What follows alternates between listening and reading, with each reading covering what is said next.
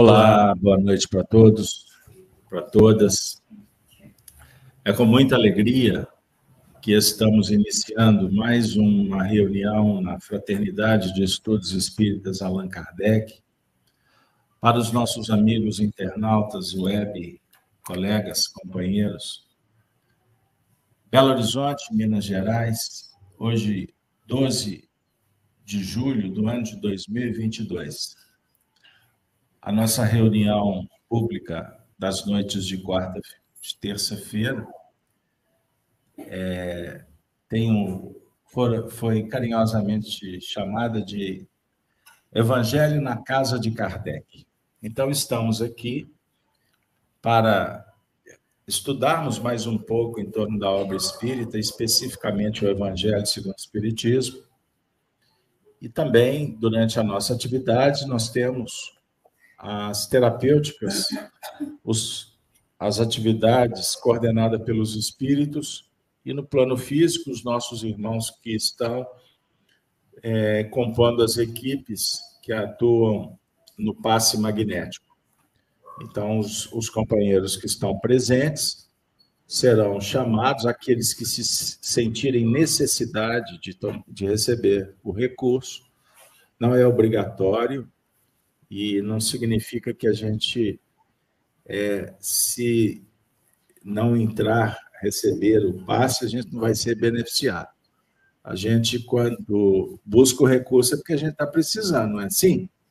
Quando a gente busca uma medicação, a gente pode sentar mais à frente também. Aqui do lado tem cadeiras, fiquem à vontade. Inclusive, eu acho que as últimas cadeiras o ingresso é mais caro. Quer ver que vai todo mundo pular para frente? Ó, já está dando certo, é só falar que é mais caro. Bom, gente, no ambiente alegre, fraterno, nós vamos iniciar agora.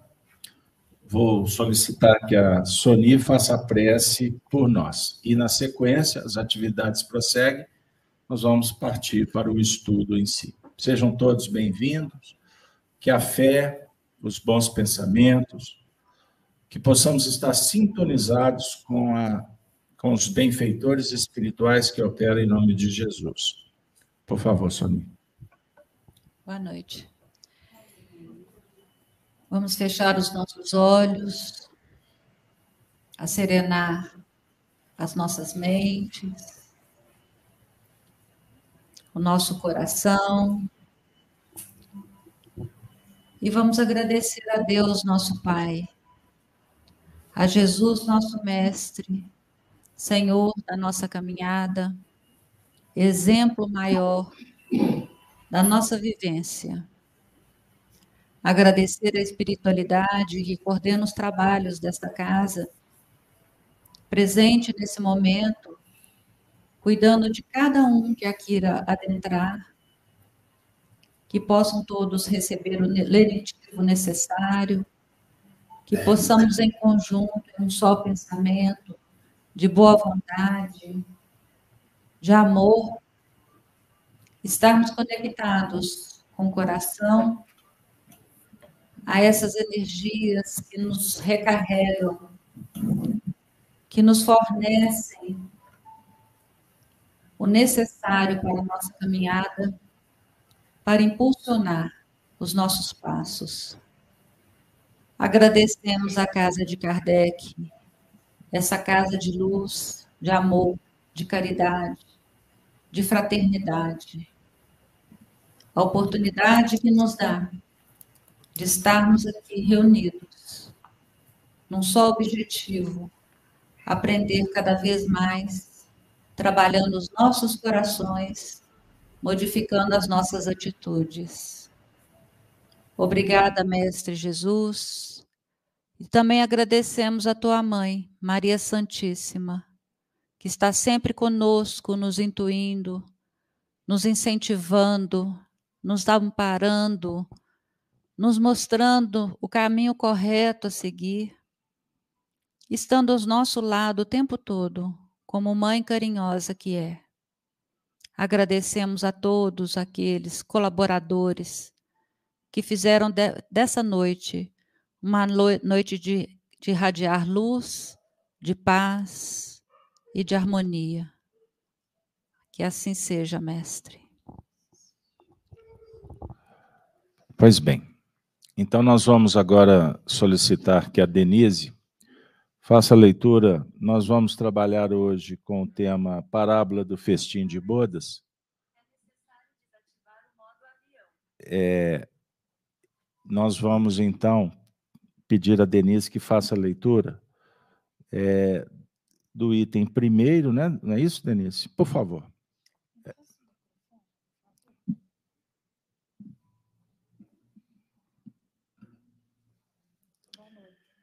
Boa noite, amigos.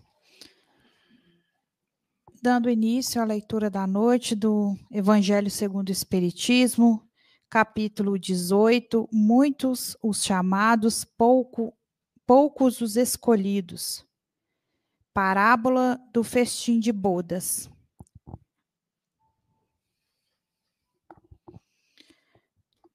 Que possamos estar atentos. Hoje a leitura vai ser um, um pouquinho extensa,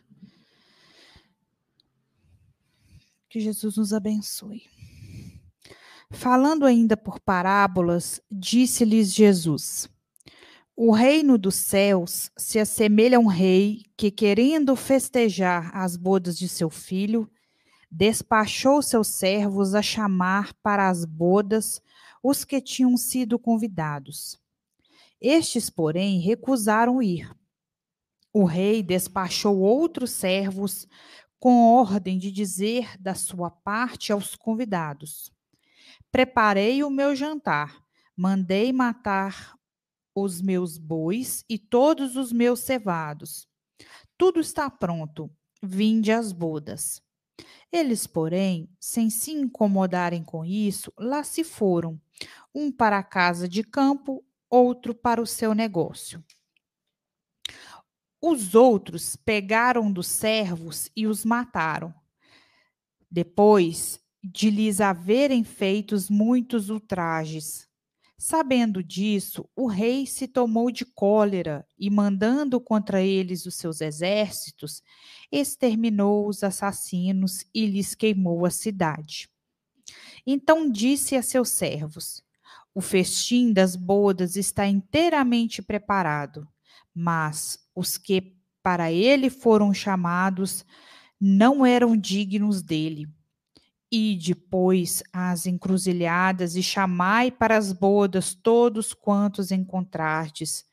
Os servos então saíram pelas ruas e trouxeram todos os que iam encontrando, bons e maus. A sala das bodas se encheu de pessoas que se puseram à mesa. Entrou em seguida o rei para ver os que estavam à mesa, e dando com um homem que não vestia a túnica nupcial, disse-lhe: Meu amigo, como entraste aqui sem a túnica nupcial? O homem guardou silêncio. Então disse o rei à sua gente: Atai-lhe as mãos e os pés e lançai-o nas trevas exteriores. Aí é que haverá prantos e ranger de dentes, porquantos muitos há chamados, mas poucos escolhidos. São Mateus, capítulo 22, versículo 1 a 14. Pois bem, muito a propósito, essa parábola, nós vamos trazer um comentário de Allan Kardec, mas antes, vamos chegar chegando. A parábola está contando de uma festa. Jesus conta a parábola no sentido de oferecer, a partir de uma história que ele inventava, porque isso era tradição, para trazer um conteúdo moral. Certo? O fato é que ele contou, reuniu e disse. Agora, o que ele contou, ele criou ali um, uma historieta para representar o que estava no contexto do diálogo com os, é, com os aprendizes, com os fariseus, com os discípulos, com o público-alvo daquele momento. Então, ele está falando sobre o reino de Deus. O reino de Deus, para a época, ele tinha que trazer uma analogia do mundo daquela época. Lembrando que nós tínhamos os reis, né? nós tínhamos os reinos. Então, qual que era a referência? Os reinos particulares, setorizados, regionais, e nós temos que recordar do, do Império Romano. Então, ele estava na região da Judéia, então tínhamos os reis da Judéia. Não é isso? E esses reis eram submetidos ao comando do Império Romano. Bom, então qual que é a referência de um mundo melhor para aquelas pessoas que viviam dentro desse processo monárquico? É?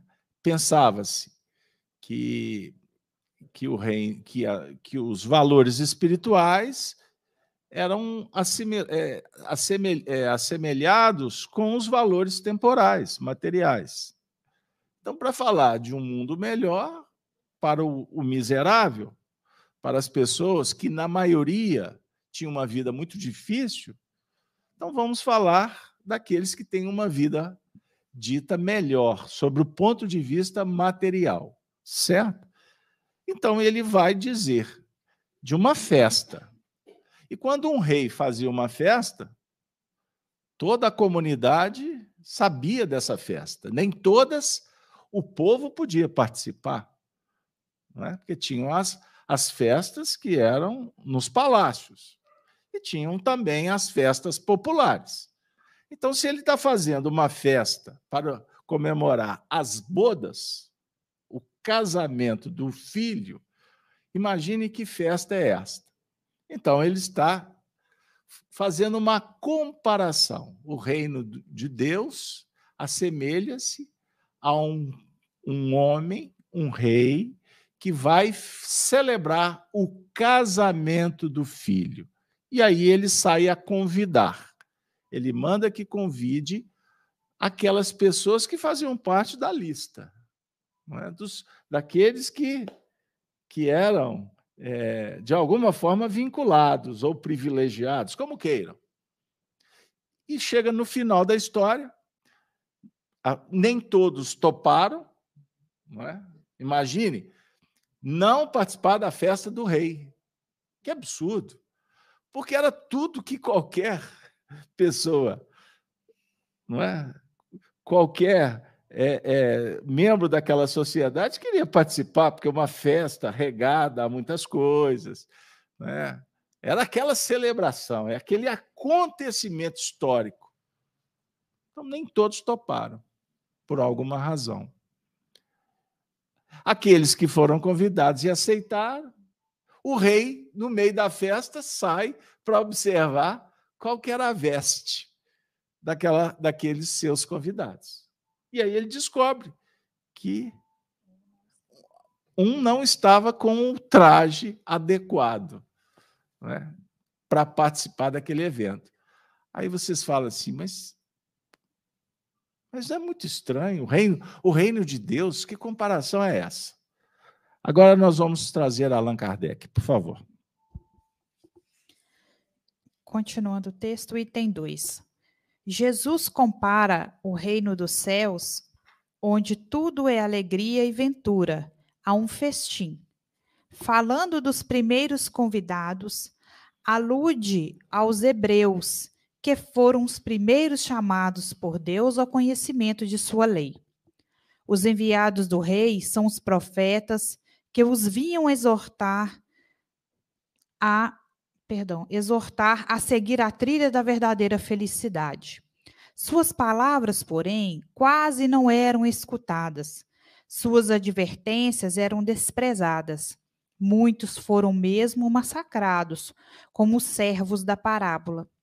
Os convidados que se excusam, pretextando terem de ir cuidar de seus campos ou de seus negócios, simbolizam as pessoas mundanas que, absorvidas pelas coisas terrenas, se conservam indiferentes às coisas celestes. Era crença comum aos judeus de então que a nação deles tinha de alcançar supremacia sobre todas as outras. Deus, com efeito, não prometera a Abraão que a sua posteridade cobriria toda a terra, mas, como sempre, atendendo-se à forma, sem atenderem ao, ao fundo, eles acreditavam tratar-se de uma dominação efetiva e material. Antes da vinda do Cristo, com exceção dos hebreus, todos os povos eram idólatras e politeístas. Se alguns homens superiores ao vulgo conceberam a ideia da unidade de Deus, essa ideia permaneceu no estado de sistema pessoal.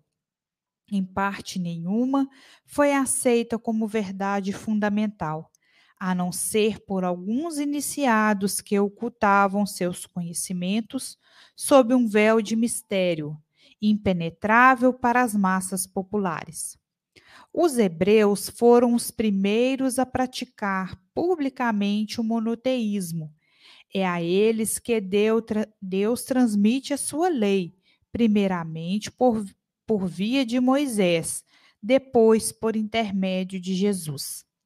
Foi daquele pequenino foco que partiu a luz destinada a espargir-se pelo mundo inteiro, a triunfar no pagani do paganismo e a dar a Abraão uma posteridade espiritual, tão numerosa quanto as estrelas do firmamento. Entretanto, abandonando Entretanto, abandonando de todo a idolatria, os judeus desprezaram a lei moral para se aferrarem ao mais fácil, a prática do culto exterior. Fora, contudo, injusta acusar-se o povo inteiro de tal estado de coisas.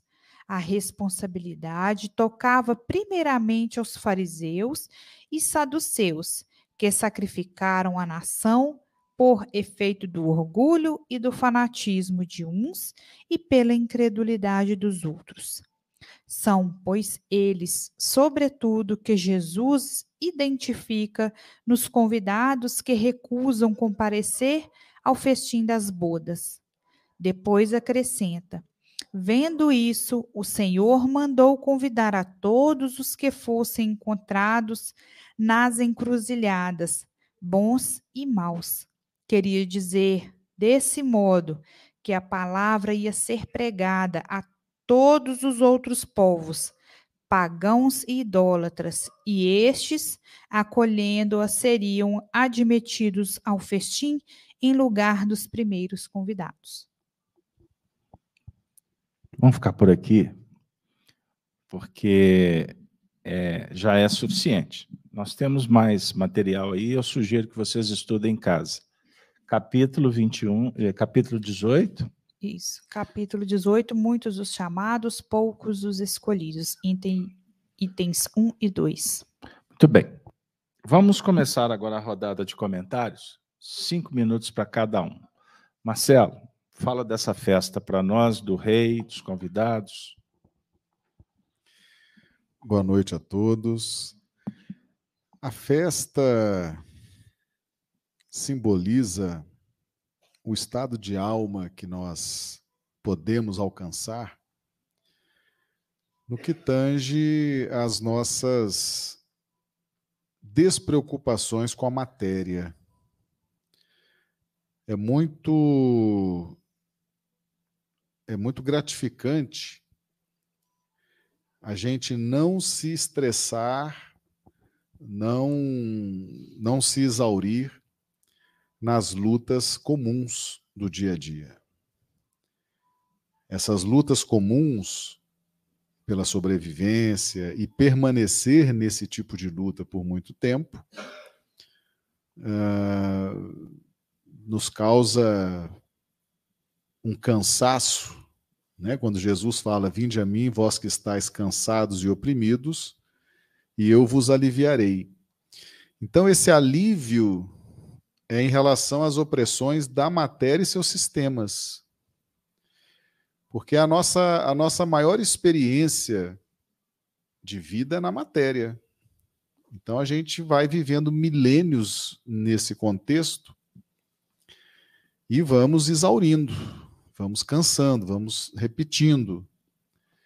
E aí surge então o alívio. Esse alívio é a festa. Né? Toda festa é um alívio. Né? A festa é um momento de, de respiro espiritual, né? de alegria, de relaxamento, de, de muita alegria. Então, quando Jesus oferece esse alívio, que vem nessa imagem da festa, uh, é, muito, é muito importante estar trajado com o traje nupcial. Esse traje nupcial, que é um traje diferente, e o que, que faz a diferença entre todos nós, os filhos de Deus? A vontade de cada um. A vontade é o grande diferencial. Né? Ter vontade, saber que ela existe e que ela pode ser usada em nosso benefício. E foi justamente o que faltou para aqueles que quiseram, precisavam desse alívio, mas faltava vontade, porque a gente começa a não vislumbrar alívios espirituais e sim nos apegamos aos alívios da matéria. E esses alívios da matéria são reais, eles existem. E nós não podemos negar que eles existem. Porque a gente só consegue se libertar daquilo que a gente admite que existe. O alívio do cigarro, da bebida, do sexismo, do consumo, quando a gente entende que nós buscamos ali esse alívio, o poder, a fama, a glória, quando nós buscamos ali esse alívio, nós fazemos de forma instintiva. Mas na medida em que passamos a compreender que estamos buscando esse alívio, e sabemos que é um tipo de alívio precário, passageiro, e que daqui a pouco a gente vai ter que voltar de novo para buscar mais, Aí você começa a perceber os seus movimentos repetidos. Aí você fala assim: é realmente eu estou buscando um alívio aqui na matéria. Estou comendo igual um condenado, estou fumando igual um, um louco, estou consumindo, mas aí você já faz de forma consciente. E quando você começa a se aliviar na matéria de forma consciente, aí você vai entendendo que está na hora de mudar. Mas enquanto a gente nega isso, enquanto a gente não enxerga, a gente vai instintivamente. Quando a gente enxerga, aí vem a vontade, né? A vontade de buscar algo diferente. E aí entra os escolhidos, né? Muitos os chamados, poucos os escolhidos. Escolha, não é à toa que essa palavra está aí. Escolha significa livre-arbítrio. Né? Opções, fazer escolhas, tomar decisões, que é o grande drama nosso aqui nesse planeta de provas e expiações, é lidar com o livre-arbítrio. Fazer escolhas, tomar decisões acerca do que é importante para nós, do que nos interessa.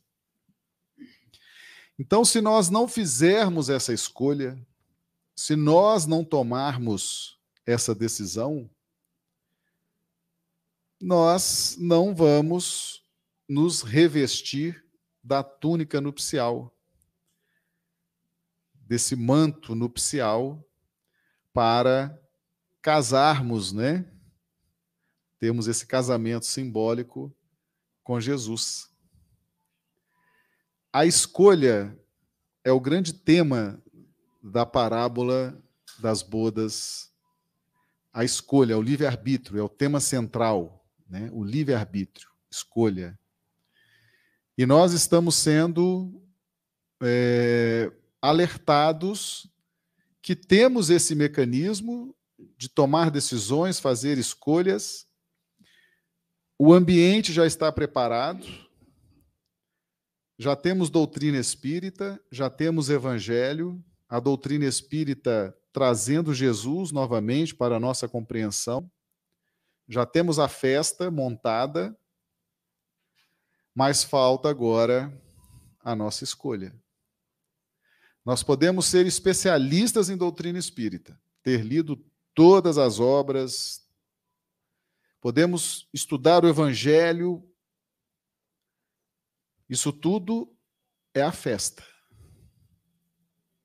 Mas se nós não fizermos a escolha de ir a essa festa, de chegar a esse momento, toda a doutrina espírita, todo o evangelho serão uma festa distante, que está ali, mas nós não conseguimos entrar.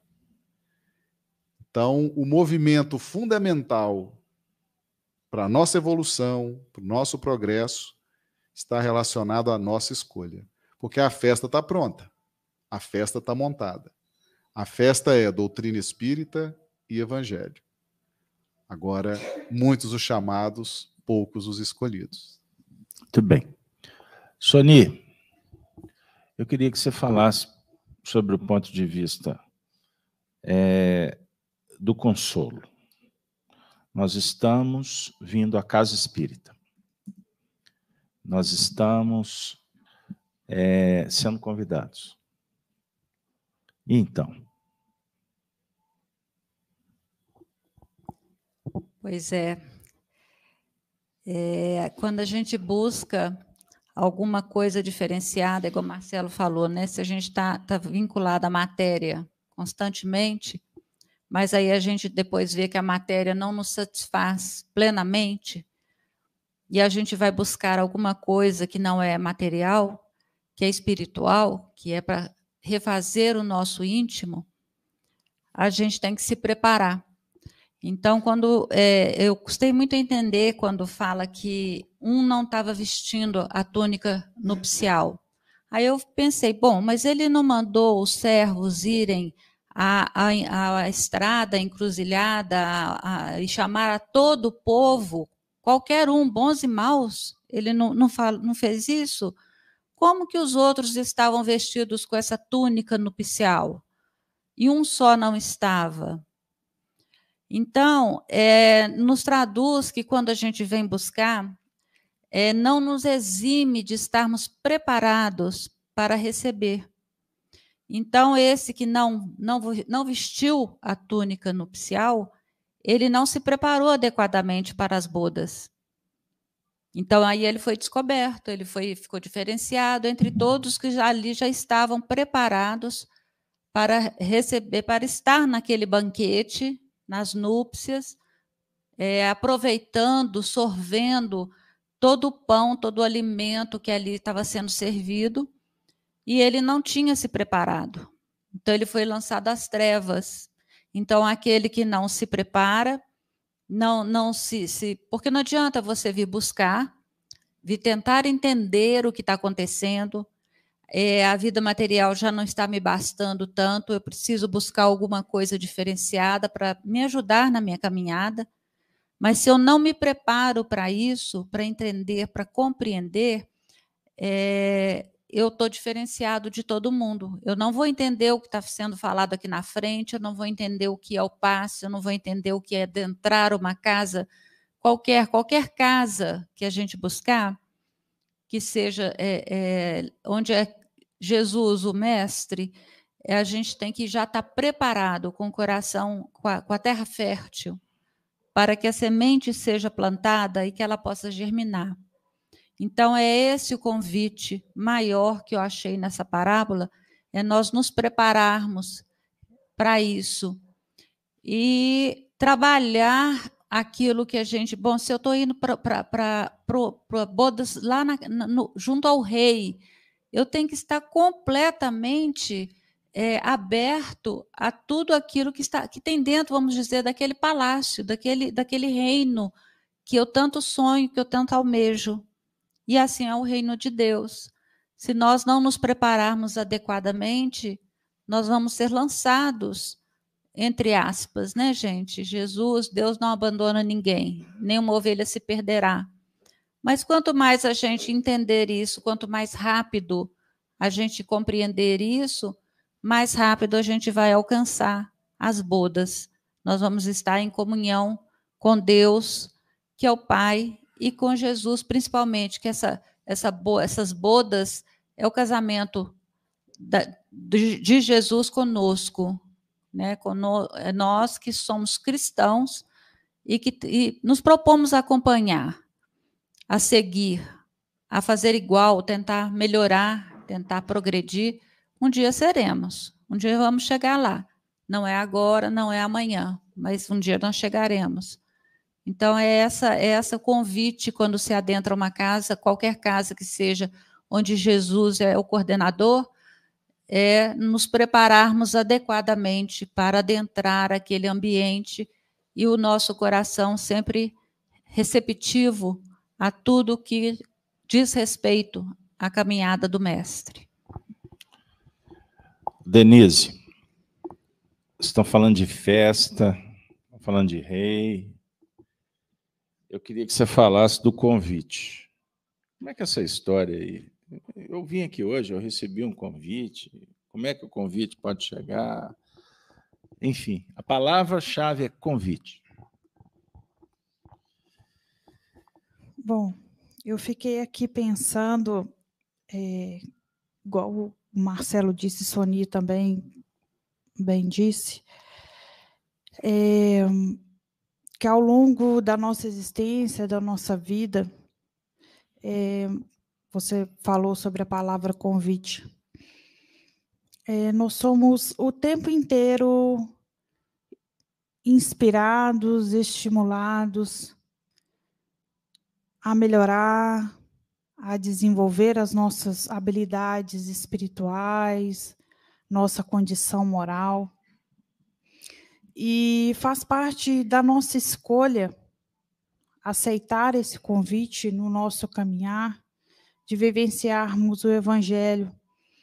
O texto diz aqui que os antes dos hebreus, é, os povos eram politeístas, né? No, no, meu entendimento, eram cultuados muitos, muitos deuses, né? e que veio Moisés e o Cristo veio, né, não veio destruir a lei, mas é, complementar a lei de Moisés, lá atrás, desde que a gente pega o texto do Evangelho, fala de, de povo simples e ignorante, lá atrás, esse convite, ele acontece. E nós, através do nosso livre-arbítrio, nós podemos fazer escolhas mais inteligentes, é, escolhas mais é, é, assertivas e aceitar esse convite, continuar a nossa evolução, continuar a nossa melhora. Né? E é o Cristo, é a nossa referência, é a nossa, o nosso guia, e que possamos dar essa continuidade ao longo de tantas vidas que nós estamos tendo a oportunidade né, de crescer. E o texto diz, né, que Jesus compara o reino dos céus como um festim. E nós podemos aceitar esse convite e fazermos da nossa da nossa existência um, um caminhar de muita de muita evolução, de muita melhora. Podemos ou não aceitar, faz parte da nossa do nosso livre arbítrio mas penso que nós estamos aqui, nós estamos é, né, desejando é, trilhar um caminho diferente. Pode ser que em outras vidas nós não tenhamos né, aceitado o convite e deixamos pelo caminho, mas acredito que nós queremos e desejamos uma melhora e por isso estamos aqui. Eu cheguei aqui agora. Eu não sei que convite que é esse. Eu não sei que festa que é essa. alguém vai me dizer que é o Evangelho, que é o centro espírita, mas eu não tenho informação nenhuma. Que convite que é esse? Que festa é essa? Explica para nós. Eu não sei, eu estou perguntando porque eu não sei. eu também não. Sabe por quê? Prestem atenção. Prestem atenção. A gente atende pessoas das mais variadas condições, necessidades, sofrimento, miséria moral e etc. É muito comum a gente ouvir assim. Esse assunto religião não bate.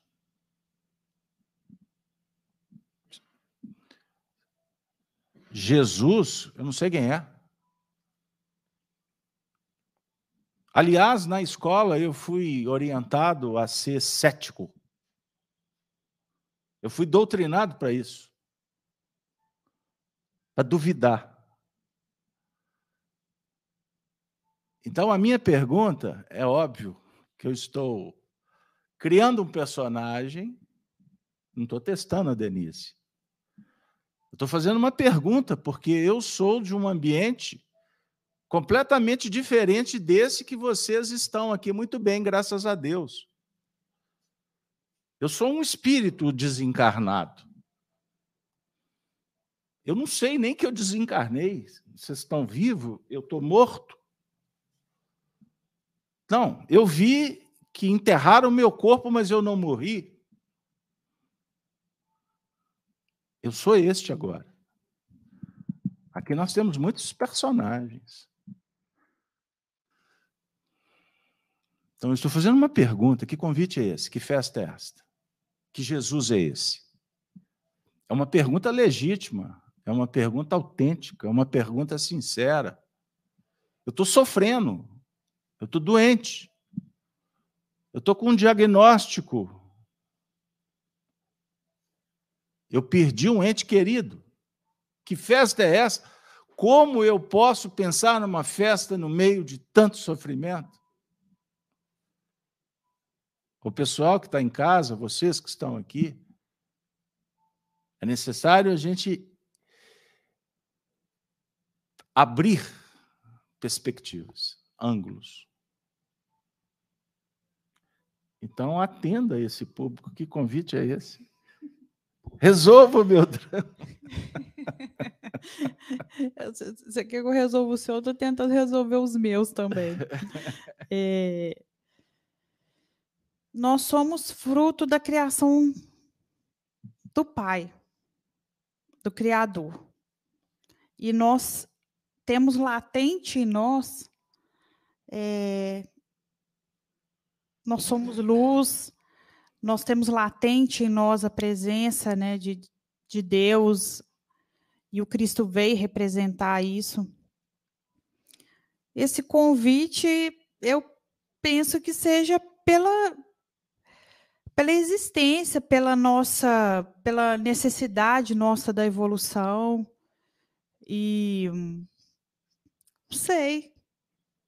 Penso, penso nisso. Pede ajuda para o Gino, vocês dois resolvam.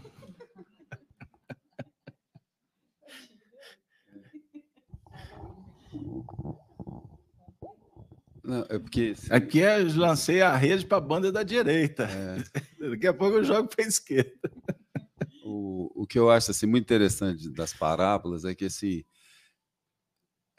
permite uma exploração e aí sem, sem limite, né?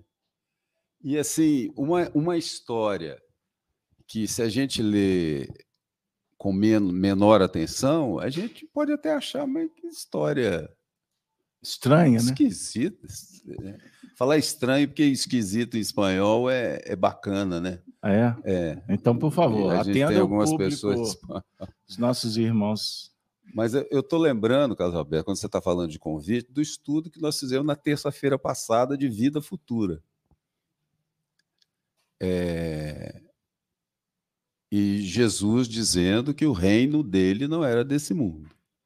Então, o convite pode ser, isso é porque pode, porque pode é, a gente pode interpretar de várias formas, de, né? É, é assim, é, é, é para a gente ir explorando mesmo.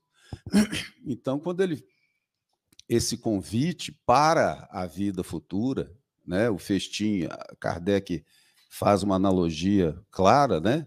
Com o reino, o reino de Deus. É, esse convite, primeiro é para a gente ver que existe um, uma outra finalidade sem ser essa finalidade material. Isso aqui é um meio, a finalidade, o fim mesmo é esse estado de consciência plena, né? A gente pode chamar de várias de várias coisas.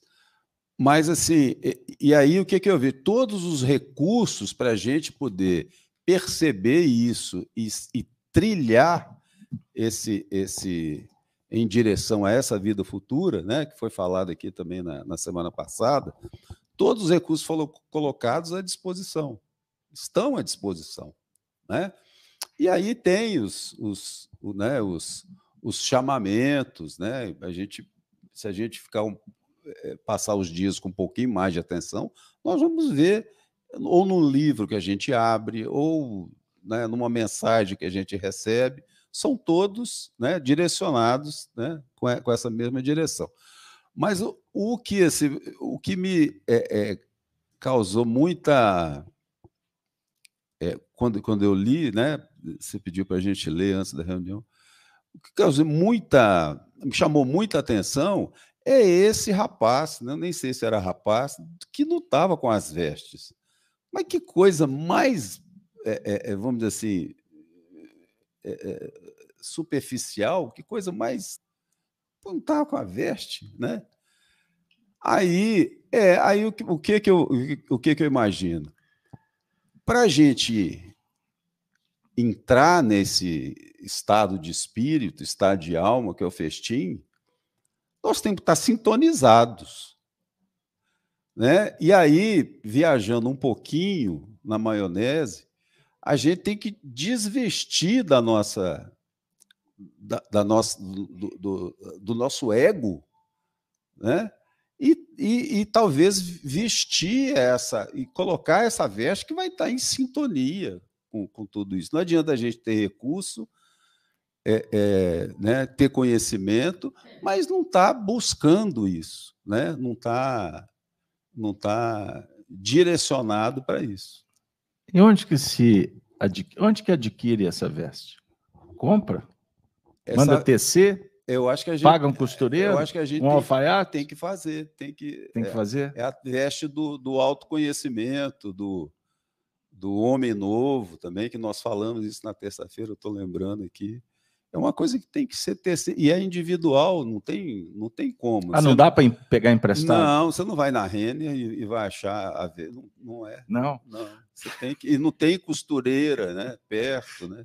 Pelo menos é, é, é isso, né? É, é, essa analogia. Mas o que eu acho que é mais interessante de tudo é que cada dia que a gente for ler e for explorar, a gente vai enxergar mais alguma, alguma algum detalhe, mais algum ensinamento, que é muito profundo, é simples, Sim. mas é muito profundo. Sim. Né?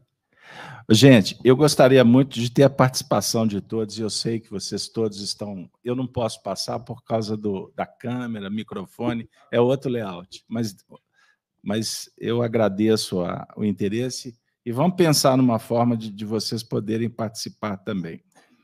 Mas vamos pensar aqui o seguinte: observem, é, a parábola ela foi elaborada há mais de dois mil anos. E a gente observa como ela é atual. Ela é porque ela é atemporal. É uma história que daqui a dois mil anos nós vamos passar por ela e vamos aprender mais um pouco.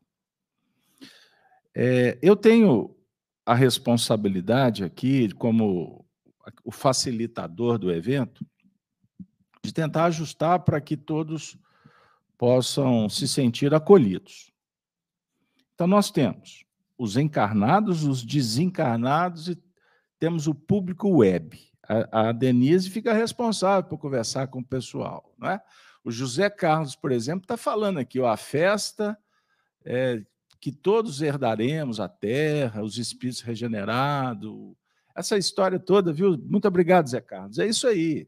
Um dia vamos banquetear, vamos celebrar a vida, porque vamos galgar patamares é, e o limite é o inimaginável, é o céu.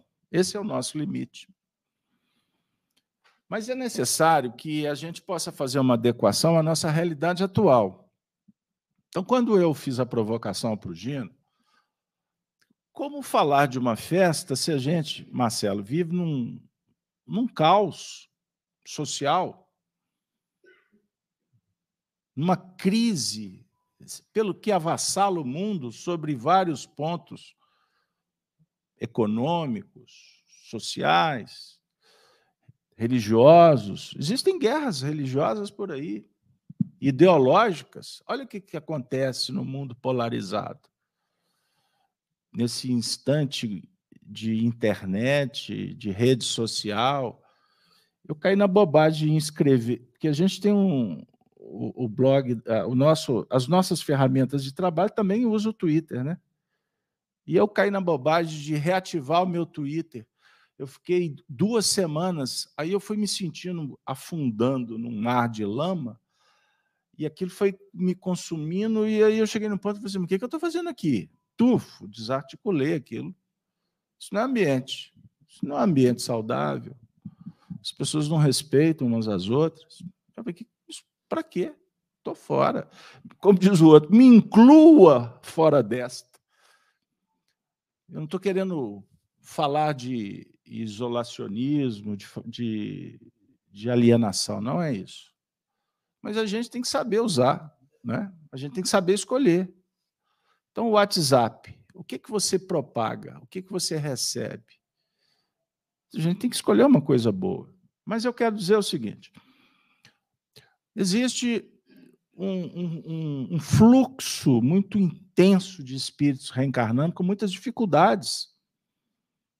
Número de autismo cada vez maior nas clínicas, os terapeutas do campo da psique, não é? Das, dos ajustes é, terapêuticos, enfim. Um alto índice de suicídio, e essa imprensa complicada não divulga, ela só divulga o que lhe interessa. Ontem eu fiz um comentário, repito aqui. Eu voltei a escutar rádio. Eu gosto de música. Eu sou movido à música. Aí eu fui identificando em uma semana de programação de rádio que elas soltam as mesmas músicas, só muda a estação, né? porque tem um pacote que é comprado, é manipulado, você só vai escutar aquilo. Mas em, nas rádios, a cada intervalo de música, você vai escutar, vai ver uma notícia ruim. Que a inflação está alta, que o governo não presta, que é isso, que é aquilo, que tem pandemia, que vai ter outra pandemia. Aí você vai escutando essas pílulas ao longo do dia. Eu falei assim: não, peraí, isso aqui é pacote pronto. Porque isso não é a verdade. Nós estamos vivendo um momento extraordinário nesse país. Então, o rádio já não me atende, mas não escuto mais rádio. Eu vou para o Spotify, eu vou, seleciono, pego meus DVD, meus discos de vinil, viu, Marcão? Pendrive, meu Deus. Eu tinha até um porta-CD, ele está lá, desencarnou, mas ele está lá. O mundo difícil, doenças, obsessão. Que festa é essa? Como pensar numa festa num cenário desse? Não é utópico? Não é complexo? Então, com uma visão materialista, berço túmulo, essa limitação, nós vamos morrer. Nós vamos contaminar. E você não vai ver convite em lugar nenhum. Então, vamos pensar, é um convite porque nós não temos tempo para aprofundar numa parábola tão extraordinária. Kardec ressalta a palavra: o reino dos céus, na visão de Jesus, é todo alegria e ventura. Então, esse reino, dissera Jesus para Pôncio Pilatos, ele não é aqui. Ele ainda não é daqui. E se ele não é, ainda não é daqui, então significa que você não vai ser feliz? Bom, Aí vem os conceitos. Não existe felicidade nessa terra, é utópico. Existem momentos felizes, parafraseando a música. Você não era nem nascida, anos 70. Felicidade não existe. Hein, Marcão? O que existe na vida são momentos felizes. Isso é a mais pura realidade doutrinária. Então, nós não podemos pensar em felicidade plena aqui na Terra. E a gente vai descobrindo que felicidade é estado de alma, o Marcelo bem lembrou. Se é estado de alma, significa que eu oscilo. Então tem um momento feliz e o momento da trancação, o momento do lamento, do sofrimento. O que, que prepondera? Mais bem-estar ou mal-estar? Hein, Bruno? O que, que prepondera? Então eu tenho que identificar. E identificando, eu tenho que fazer uma escolha. A tônica elencada aqui foi escolha, não foi a palavra-chave? Eu tenho que fazer uma escolha. Motivado em quê? Em prêmio no céu? Que a religião falou? Porque está escrito na Bíblia, os hebreus, os cristãos, eu vou fazer isso porque eles fizeram? Bom, o mínimo eu posso prestar atenção. Por que, que eles fizeram? Ah, porque eles eram religiosos. Ou eles fizeram porque faz bem. Perceberam que, que, aonde que nós podemos caminhar? Porque a gente vive com é, referências. Jesus é a nossa referência, mas não é a referência para um terço da humanidade. Sabiam disso? Nós não temos os muçulmanos. Eles têm Maomé, mas sim. Então, não é, Jesus não é referência para todos. Então, no cenário humano, nós temos escolas, tradições, religiões, e todas possuem os aspectos extraordinários.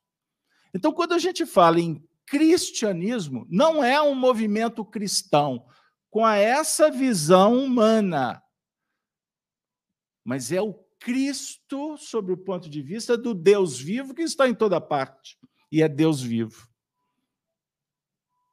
Bom, se é Deus vivo, você não está morto, você está vivo. Eu estou falando com vocês também desencarnados. Vocês não estão mortos. Então esse Deus tá, tá esse Deus faz parte da, da sua realidade. Você acreditando ou não, solta aí. Você foi gerado, você foi criado. Não foi pelos seus pais. Seus pais te trouxeram ou foram instrumentos, porque nem foram eles que te trouxeram. Foi uma escolha antes de nascer.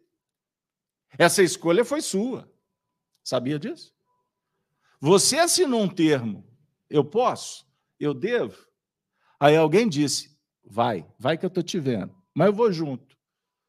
E aí nós planejamos e reencarnamos. Então, escolhas, respostas, semeadura, colheita. Então, esse eterno ir e vir e descobertas, a vida é para ser celebrada. Não existe mais, nada mais importante no mundo do que a vida. Porque a vida é a força divina se manifestando. Então, se nós formos filosoficamente falar trabalhar aqui agora que a própria vida já é a bodas, a gente começa bem o dia. O pai está te convidando, sai de casa. Abre os olhos. Olha a luz do sol. Um novo momento. Para você reconsiderar, para você valorizar. Porque quem não valoriza a vida, vai valorizar o quê? Aonde que nós podemos discutir caráter, moral, se o indivíduo não valoriza nem o lar que o acolhe? Ele não valoriza nem o dom de viver, ele se ele sabota o próprio projeto. Então nós podemos percorrer infinitos caminhos. Todos aqui abordados são justos, são coerentes, são adaptáveis à, à realidade de cada um. Mas eu gostaria muito de propor que a gente possa refletir sobre a parábola das bodas, sobre o ponto de vista íntimo. Porque se a gente ficar esperando um convite para uma festa, pode ser que esse convite não chega. E você vai continuar reclamando que não foi convidado? Ah, eles não gostam de mim. É assim que funciona os projetos espirituais? A sua felicidade depende de um convite que vem de fora? A vida é um pulso que pulsa, que vibra.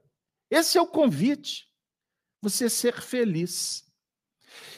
E nós podemos ainda, Gino, já que você falou da, da, do, do homem, que é citado um homem. O texto é muito claro: um homem. Esse um homem que não estava com a túnica, porque esse homem foi para a festa. Ele não podia entrar sem a túnica. Ninguém entra numa festa sem o traje. O traje a rigor. Não entra. Lembra? A festa é no palácio. Como é que ele ia passar pelos portais? pelos servos, pelos guardas, se ele não tivesse trajado. Então ele estava usando um traje. Nós usamos trajes.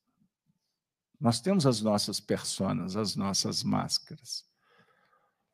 Mas quando o pai vai dialogar sobre o ponto de vista da essência da festa, é o mesmo que dizer: você está vestido conforme as vestes do mundo. Essas não têm importância aqui. Que, que acontece com um espírito quando desencarna? Preparem. Você vai desencarnar. O pessoal nem volta semana que vem, Marcelo. Para, tem gente que pensa assim: para com isso, meu filho, muda de assunto. Você vai morrer. Vai não. Seu corpo vai moler. Vai moler, você lembra disso, Marcão? Antigamente, se, se você é, é, comesse manga e tomasse leite, eles falavam, vai moler. Lembra? Lembra dessa época? Manga com limão. Olha, olha que coisa. o que, que a, a, a treva da ignorância faz? Aí a gente, moleque, né? Please, vamos ver se morre mesmo. O que, que eu quero dizer com isso, gente? Imagine um espírito quando desencarna. Primeira coisa, o despertar. Essa veste que, que usamos aqui no mundo, ela ficou. Porque é o despertar consciencial. Percebam bem. O mundo espiritual não é para você entrar trajado com ilusão. A ilusão fica. É verdade, é justiça, é bondade é virtude. Quantos espíritos que chegam e falam assim: puxa, joguei minha vida fora. Ele foi convidado, ele desencarnou, ele foi convidado para uma outra realidade. Então, quando a gente chega nessa nova estágio, no novo estágio, você vai fazer uma avaliação. O que, que eu fiz da minha vida? Não é para vocês terem medo não, então eu vou dar um jeito aqui, porque senão eu não quero ficar mal depois. Não é, não é assim que funciona, não é na base do medo. O certo é que nós precisamos de entender que esse despertar para o reino dos céus é estado íntimo, é despertar para fazer algo de bom. E, e o que, que é bom? Você que vai descobrir. O certo que nós já estamos constatando que fazer o bem faz bem. Amar, nada melhor. A mãe das virtudes é a fé. Que fé? Fé na vida. Não precisa de você ser religioso. Católico, protestante, espírita, não precisa disso. Se você for uma pessoa boa, justa, nobre, se você amar, se você expressar a sua luz, a sua essência é luz, faça luz. Quando você brilha a luz, é festa, é ventura, é alegria. Você não precisa de falar assim, Jesus ama, que é o mesmo que dizer, que afirmar Jesus, porque a palavra Jesus é mantra. Palavra Jesus não é religião externa, não. De cultos, de aparato, veste roupa, cor tal, essa cor é da treva, essa outra que é boa. Isso são deturpações humanas. Compreendam isso. Uma mãe que cuida do filho é Jesus operando, é o Cristo. Você cumprindo o que você estabeleceu como meta, você conquistando, realizando, pondo em prática os seus sonhos, você está fazendo luz. Quando você levanta de manhã, hoje vai dar certo, você está arregimentando forças, recursos para dar certo. E vai dar certo. Pode demorar.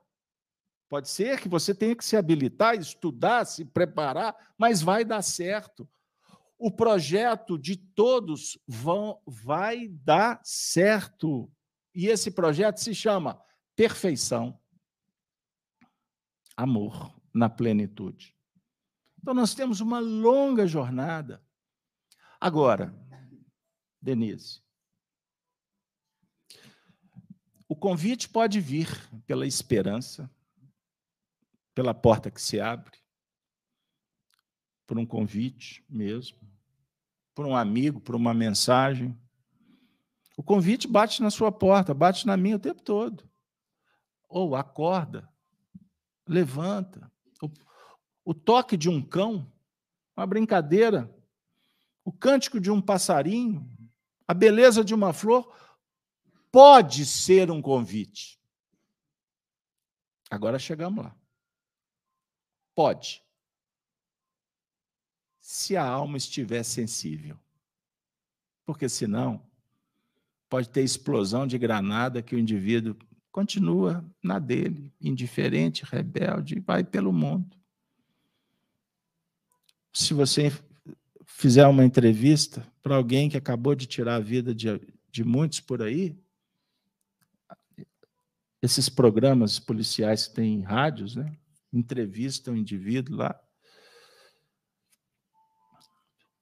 Ah, já apaguei um, apago o outro, se tiver que. Um indivíduo que apaga um outro, um companheiro, tira a vida dele. E reage dessa forma, Percebam bem.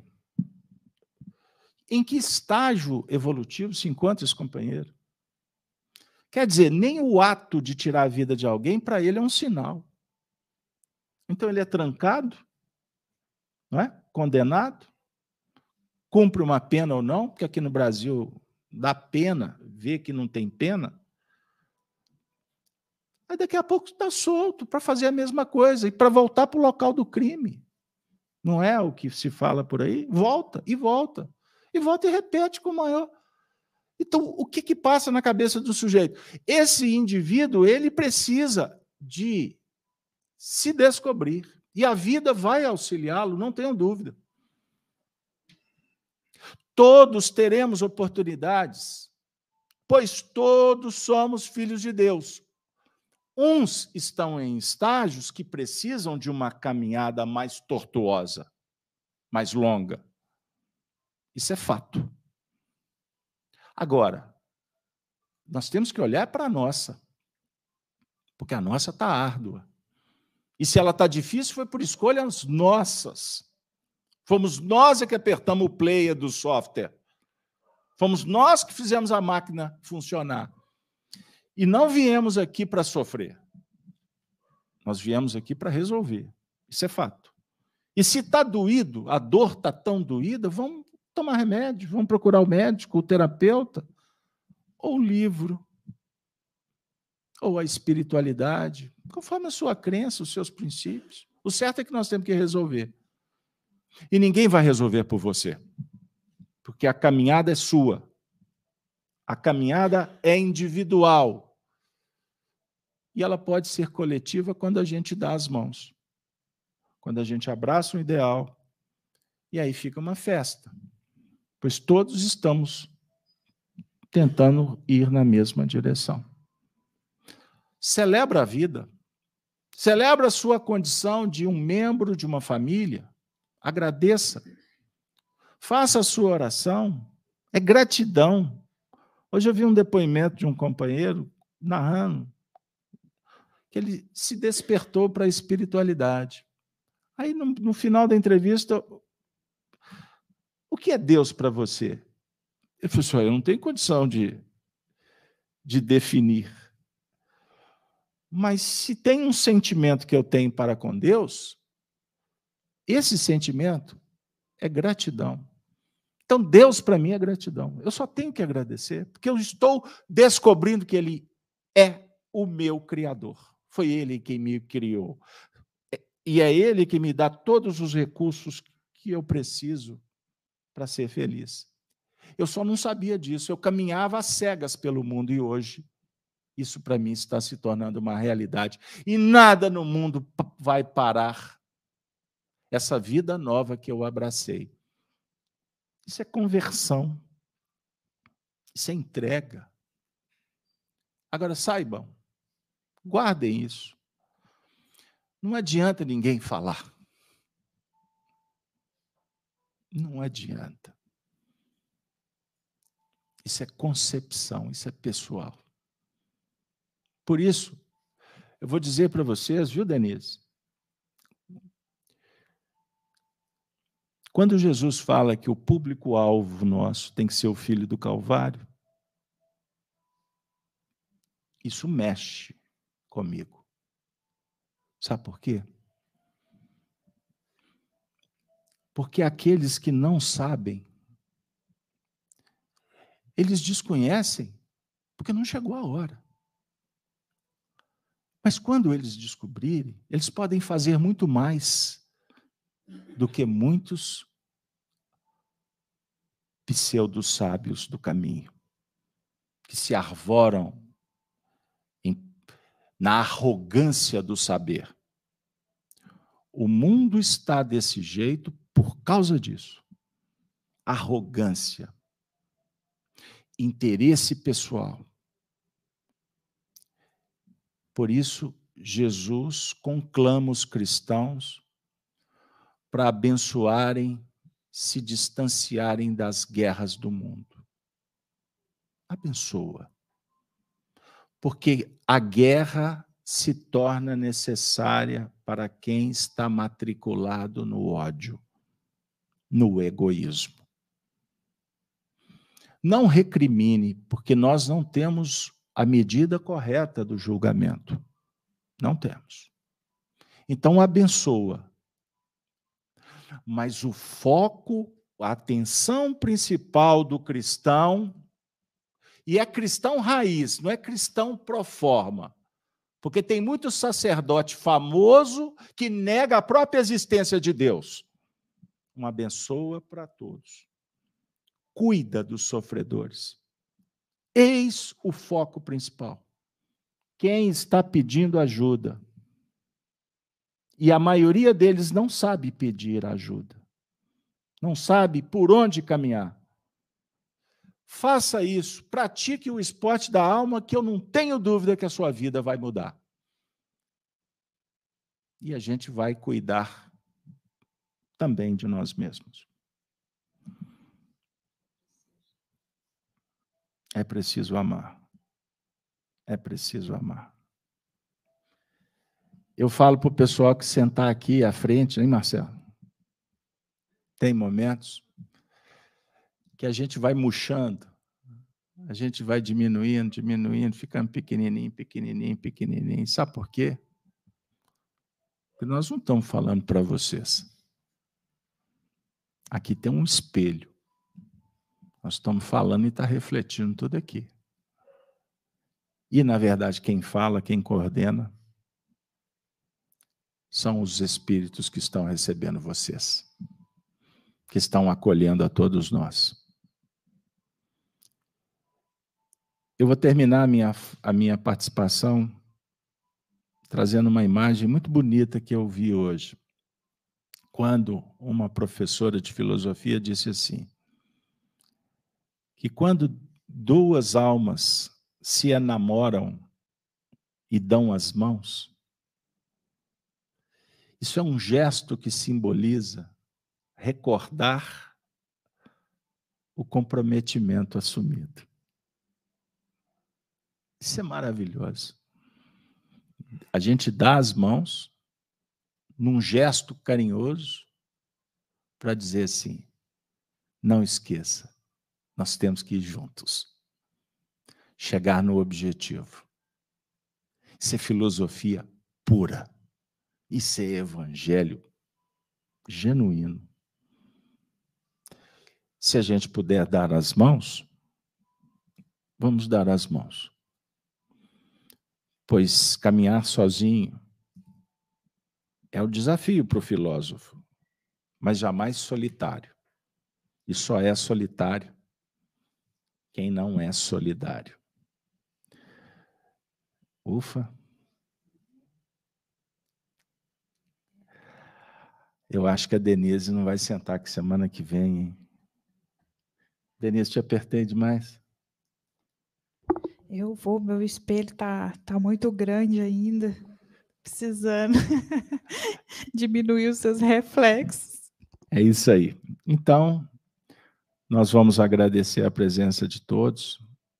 De coração, agradeço aos, aos espíritos também que nos visitaram. Estamos recebendo caravanas aí que vieram conhecer o nosso trabalho.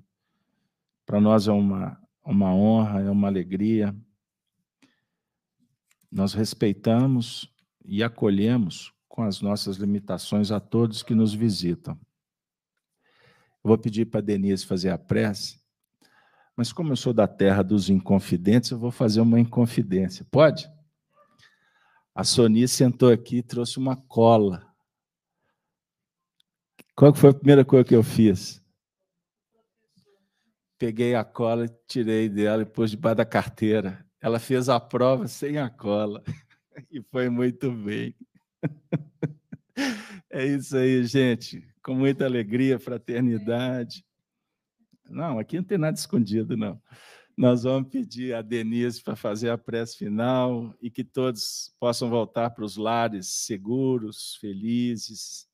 E vamos agora na prece mentalizar os familiares, os amigos que passam por dificuldades, pois o poder da prece é extraordinário. Vamos lá. Vamos fechar os nossos olhos e ao encontro ao nosso coração radiantes de alegria, vamos agradecer a Deus pela oportunidade de estarmos aqui esta noite, podendo estudar o Evangelho e, através dele, modificar, transformar os nossos pensamentos, as nossas vibrações, as nossas atitudes. Obrigada por tudo, Pai. Obrigada por tudo, Mestre Jesus também aos bons espíritos que estão sempre conosco, nos inspirando, nos abençoando. Nossa gratidão. Que esta casa que possa irradiar por toda parte a luz, o amor e a paz.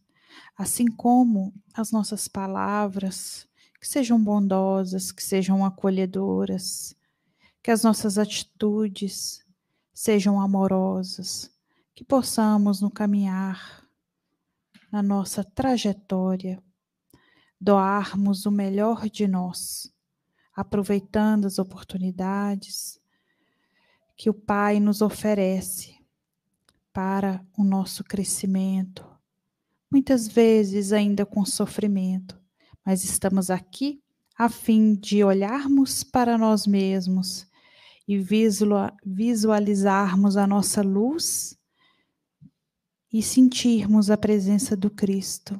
E assim não caminhamos sozinhos, temos essa certeza que possamos voltar para os nossos lares melhor do que aqui chegamos, certos, convictos de que o Cristo está no leme e que essa espiritualidade tão amorosa e bondosa estará junto de nós. Que assim seja.